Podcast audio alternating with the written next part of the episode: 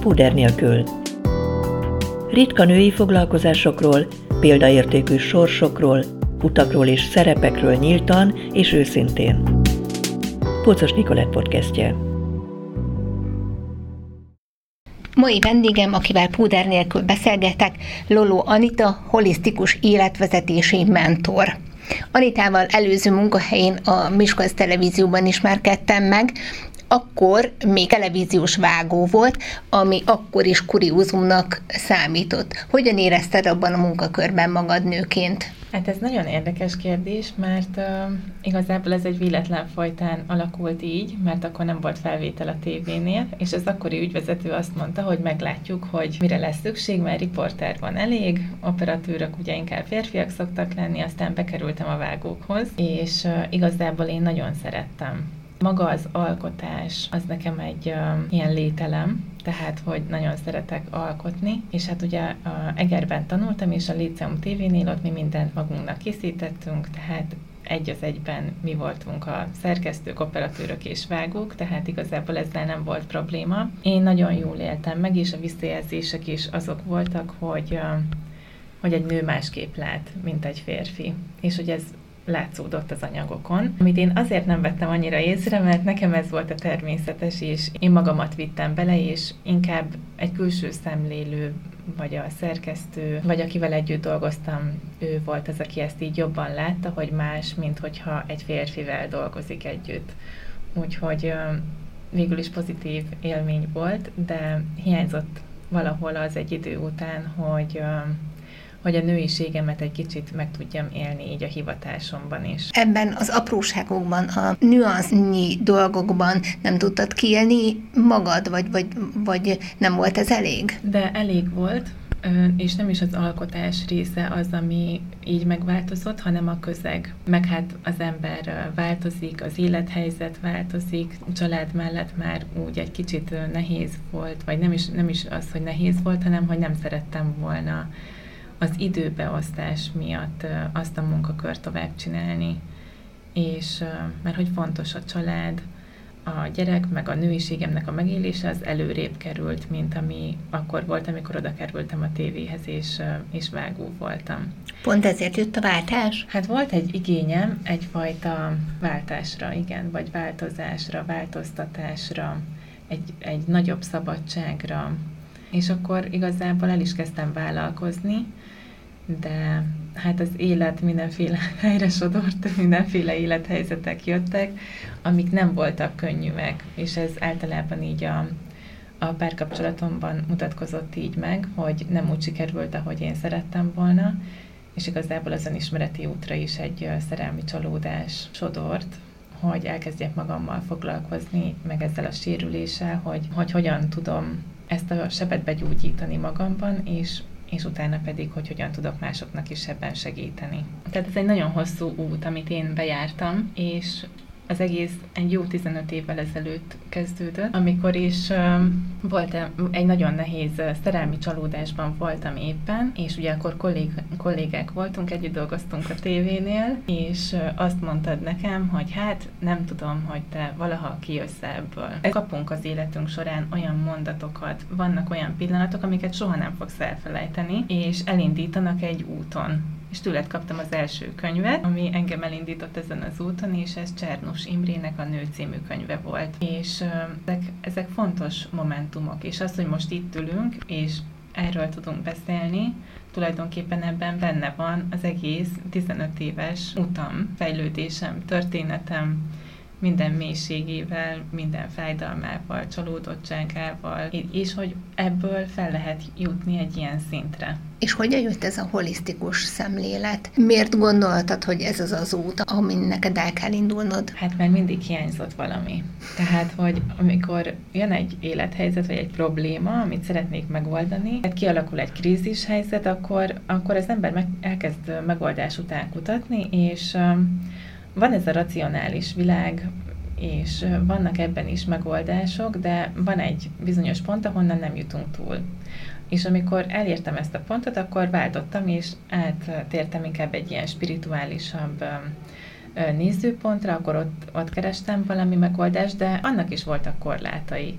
Tehát, hogy önmagában véve egyik sem elég egy, egy szintlépéshez, egy fejlődéshez, egy olyan szintű megoldáshoz, hogy tényleg megoldódott ez a probléma, és többet nem tér vissza. Mert hogy általában, hogyha csak úgy a tüneteket tüntetjük el, akkor egy idő után visszatérés elkezd ismétlődni. És ugyanazokban az élethelyzetekben találjuk magunkat, és nem értjük, hogy miért. És amikor én az alkímiát tanultam, akkor volt az, hogy ez a két nézőpont ez találkozott, hogy nem zárjuk ki az egyiket, vagy nem csak az egyik, hanem hogy egyszerre működik mind a kettő. És uh, igazából ez volt az, ahol bennem ez így összeért. Hogy egy olyan életet élni, ami, ami megvalósítja ezt a uh, test-lélek-szellem uh, teljességet, hogy, uh, hogy nem kell választanunk, hanem mind a három szinten egy teljes életet tudunk élni. És igazából ez a kiteljesedés, ami egyéb, amit egyébként én mindig kerestem, és szerettem volna megvalósítani, tehát most arra jutottam el odáig, hogy így átlátom, hogy, hogy egy helyzet hogyan tud megoldódni mind a három szinten. Ez egy hatalmas felelősség, mert azon túl, hogy a saját életedre keresed a megoldást, és saját magad fejlődése kell, hogy középpontban legyen, azért mások életét is próbálod egyengetni. Hatalmas szabad van az emberek életében. Hogyan tudsz te megbirkózni ezzel a felelősséggel a mindennapokban? Vagy van-e már annyi vendéget, hogy, hogy, hogy ez kérdés kell, hogy legyen? Igazából a felelősségérzetem nekem mindig megvolt, mert gyerekkorom óta olyan feladatokat kaptam, amiket mindig jól teljesítettem tulajdonképpen, és, és valahogy mindig, mindig volt a környezetemben olyan, akinek, akinek tudtam segíteni. És igazából, ami miatt nincsen bennem ez a félelem, az az, hogy megvan a saját tapasztalatom, és én abban hiszek, hogyha valaki megjárt egy bizonyos utat, azt meg tudja másoknak is mutatni. Tehát például ezért tartom fontosnak a hitelességet, hogy igen, nem mindegy, hogy kihez megy az ember, és ez egy bizalmi kérdés, hogyha egy nehéz élethelyzetbe kerülünk, vagy bármilyen problémánk van, akkor olyanhoz forduljunk, akiben meg tudunk bízni. És hogyha megvan ez a bizalmi alap, akkor meg fogjuk tudni oldani a problémát. Mert akkor púder nélkül, kendőzetlenül tudunk beszélni arról a valóságról, amit egyébként úgy a közösségi médiában mondjuk nem tesz ki az ember. Tehát oda kiposztoljuk a szép képeket, minden happy, közben meg otthon egyedül párnák között sírjuk tele magunkat, hogy, hogy éppen mi a rossz az életünkben. Tehát, hogy nekem fontos az önazonosság, a hitelesség, és igazából az az út, amit én bejártam, én abban tudok segíteni. És nálam ez az öngondoskodás, az, hogy önmagammal harmóniába kerüljek, tehát, hogy ez mindennek az alapja. Mert igazából akkor fogom jól érezni magam a bőrömben, akkor lesz minden a munkám, a párkapcsolatom, az otthonom, szülőként mondjuk a gyerekemmel a kapcsolatom úgy rendben, hogy én közben én vagyok. És hogyha te rendben vagy, akkor tudsz embereknek is segíteni. Így van, így van.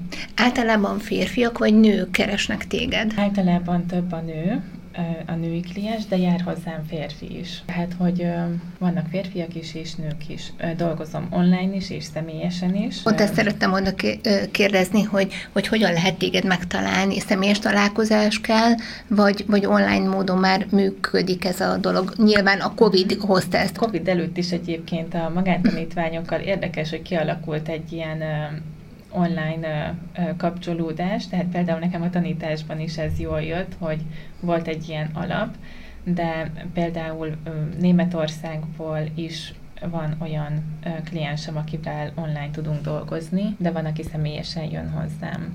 Tehát igazából azt mondanám, hogy a miskolci kör az most alakul ki, akik így személyesen el tudnak hozzám jönni, már van is helység, ahol engem meg lehet találni, de online is működik, és akkor így nagyon jól be lehet osztani, hogy kinek mi a szimpatikusabb, mi a kényelmesebb. És nem csak, hogy életvezetési tanácsokat adnak, hanem te már mentor is vagy. A mentorság az abban merül ki, hogyha valaki engem megkeres valamilyen problémájával, akkor végig kísérem ezen az úton, mert általában ez nem egy-egy alkalmas dolog, hogy eljön hozzám, és akkor uh, van egy varázspálcikám, amivel megoldjuk a problémáját, hanem hogy ez egy folyamat, és tulajdonképpen ezt a folyamatot mentorálom. Mert uh, az a tapasztalatom, hogyha van egy helyzet, ami uh, adódik egy krízis, amit meg kell oldanom, akkor több síkon lehet az elakadás. Alapjában véve akkor működik jól az életünk, hogyha van egy uh, jól kialakult hitrendszerünk, amit az érzelemvilágunk is pozitívan támogat, és meg tudjuk tenni azokat a dolgokat, amiket szeretnénk. Na most ezzel semmi gond nincsen, hogyha ha nincsenek blokkok. De ugye onnan lehet lemérni, hogy valami nem oké, hogy nem tudjuk megtenni. Tehát általában a cselekvés az, ami blokkolva van. És ennek több oka lehet, és igazából azt keressük, hogy kinél mi az a blokk, ami megakadályozza őt abban, hogy azokat a dolgokat tegye, amit szeretne, vagy azt az életet élje, amit ő megálmodott magának. És több blokk lehet, lehetnek gondolati blokkok, tehát hitrendszerbeli ö, problémák, hogy ö, ugye mondják, hogy gondolkozz pozitívan, de igazából ez így önmagában véve azért kevés, mert hogyha nem társul hozzá az az érzés. Én ezt nem hiszem el, akkor mantrázhatom én magamba, hogy csodálatos életem van, nem lesz csodálatos életem. Például nagyon jó példa arra, hogyha valaki munkanélküli, és szeretne ugye új munkát, és akkor, hogy kijelentő mondatban mantrázza azt, hogy van munkám. De azért fogja ledobni az elméje, mert tudja a tudatos elme, hogy nincsen munkám, tehát eleve hiába mantrázom én azt, hogy van, hogy majd a jövőben, hogy be, bevonzom, és ezzel a bevonzással is ugye az a probléma, hogy eleve passzívnak állítja be az embert magát. És igazából amit mi csinálunk az az, hogy visszanyerjük a saját belső erőnket, a saját tetterünket, akaraterőnket, legyen újra cél az életünkben, és hogy tényleg meg tudjuk fogalmazni, és meg tudjuk teremteni azt az életet, amit valójában élni szeretnénk.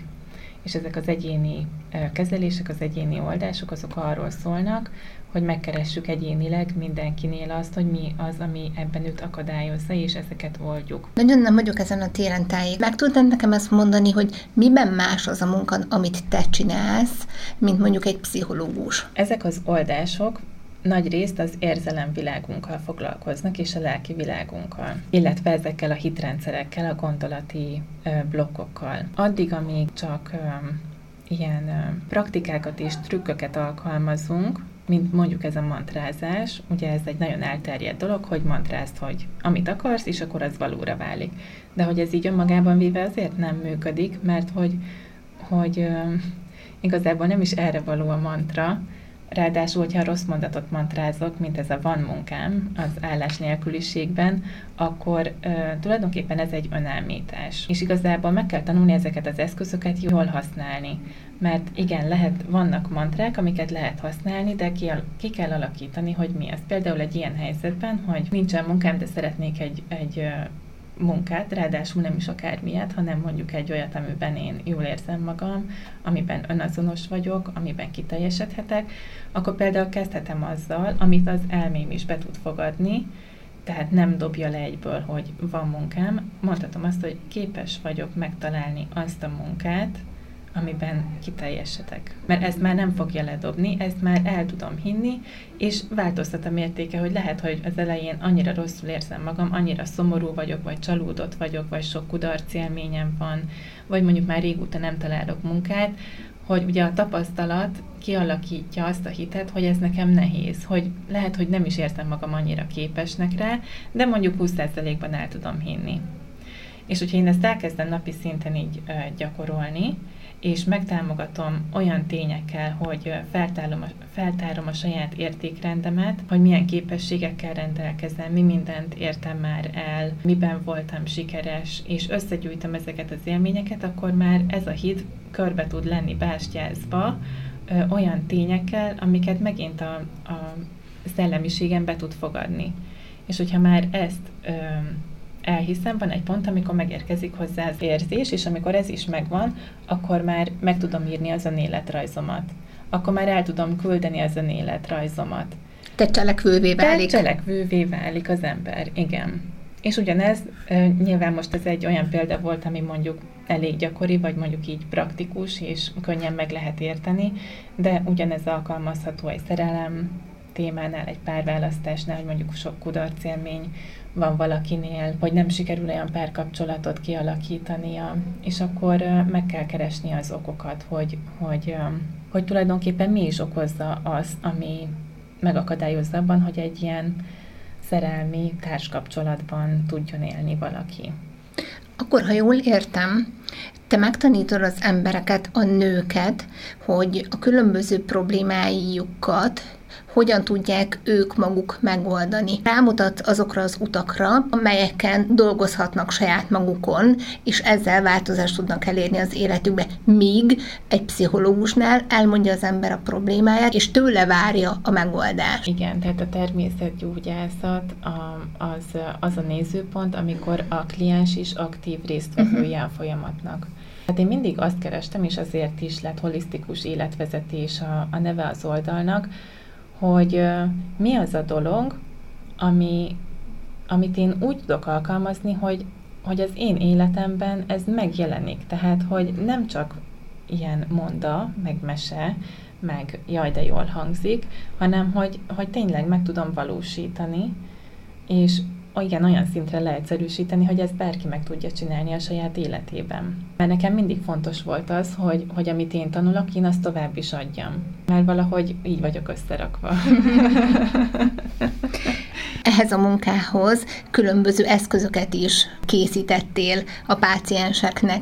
Mik ezek, amiket magaddal hoztál most hozzám is a stúdióba?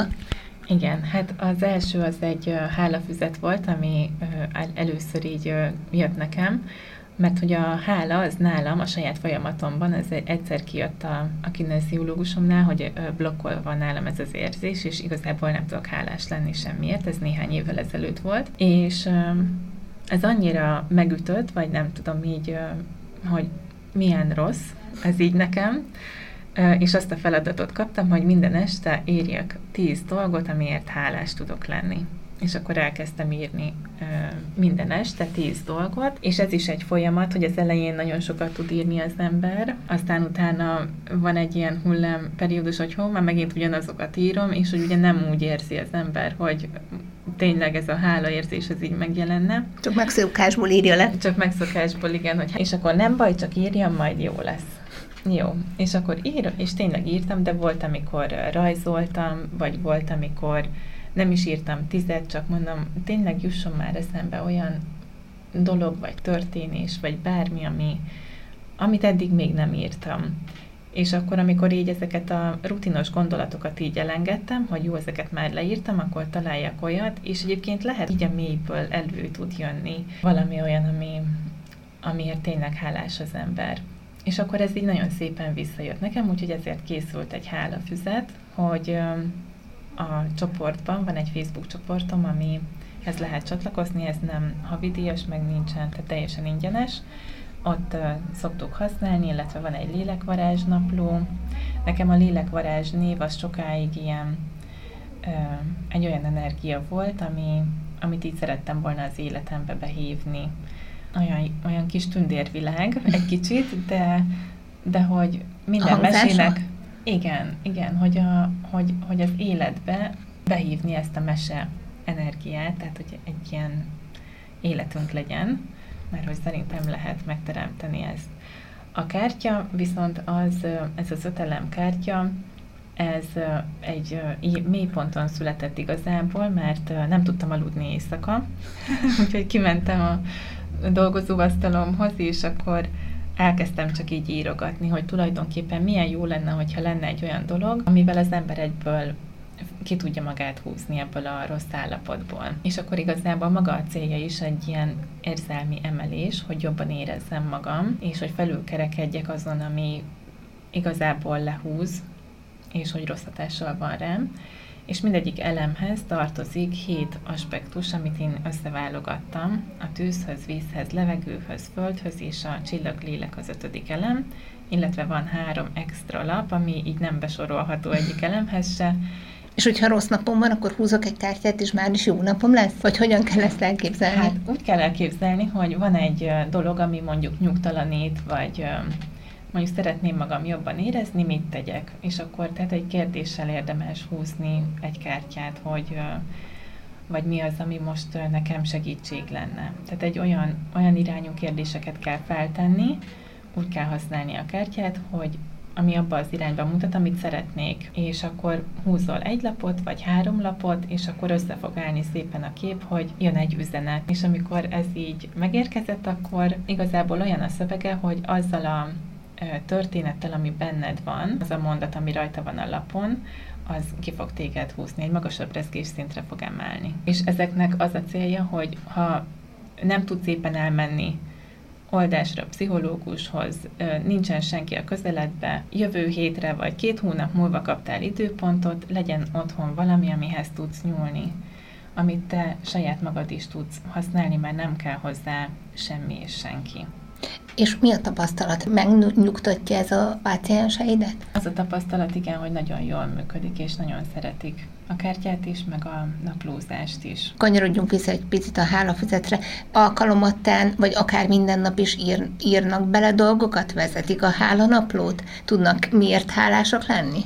Igen, többnyire igen, de az elején volt olyan, akinek nagyon nem ment, és akkor nyilván írt nekem, hogy hát ő ezt nem tudja, és akkor segítsek neki. Van, akinek könnyen megy, van, akinek nehezebben. Ez is egy önismereti út végül is, hogy kinek mi megy nehezen. Nyilván, akinek nehezen megy, ott megint van valami blokk, hogy igen, miért nem tudok én hálás lenni azért, amin van, mert mondjuk nagyon hiány alapú a fókuszom, A, pont arra gondolok, nagyon jó napom volt, de volt egy dolog, ami nem úgy sikerült, és pont arra az egyre koncentrálok, ami nem sikerült. Tehát, hogy, és ez egy beszélgetés során is kiderül, meg ö, egy oldás során is kiderül, hogy, hogy mi az akadály, ami miatt én nem tudom megélni a jót, nem tudom befogadni az örömöt, nem tudok ö, úgy állni az emberekhez, hogy bizalommal és szeretettel fogadni, miért kell mindent kétkedve fogadni. Rengeteg ilyen, ilyen eset van, amikor igazából, hogyha a lelki világunk és a szellemi világunk rendben van, akkor jól érezzük magunkat. Tehát, hogy az ok nem a fizikai síkon van, inkább így mondanám, bár nyilván ez is hat a lelki világunkra, mert ha betegek vagyunk, éppen nem tudunk nagyon lelkesedni akármiért, legfeljebb egy jó húslevesért. Tehát, hogy a test is visszahat, és ezért hiszek én abban, hogy ezen a három síkon egyszerre kell dolgozni. És hoztál még egy naplót is. Mi ez? Ezt hogyan kell használni? Igen, hát a, a napló az arról szól, hogy minden nap leírod, hogy mi az, ami történt veled. Ez többféleképpen lehet használni. Nagyon jól lehet például arra is használni, amikor rosszul érzem magam, hogy kiírjam magamból azt, ami bánt, ami rosszul esik, ami miatt szomorú vagyok, csalódott vagyok. Hogyha már kiírom magamból, ugye belőlem kikerül egy lapra, már rá tudok nézni egy külső nézőpontról, vagy egy magasabb nézőpontról, és már nem úgy hat rám az a negatív történés, hogyha én ezt már kiírtam, egy megkönnyebbülést hoz. De lehet használni például arra is, hogy mi az, amit szeretnék, lehet használni tervezgetésre. Én azt szoktam mondani, hogy mindig azt írd le, ami jön. Ami éppen benned van, azt írd le. Ha jó, jó, ha rossz, rossz, írd ki magadból, ami, ami ott van. Mert a jó dolog elindít egy pozitív spirált, tehát ott lehet tovább gondolni a dolgokat, és lehet felvezetni, hogy mi az, amit szeretnék teremteni.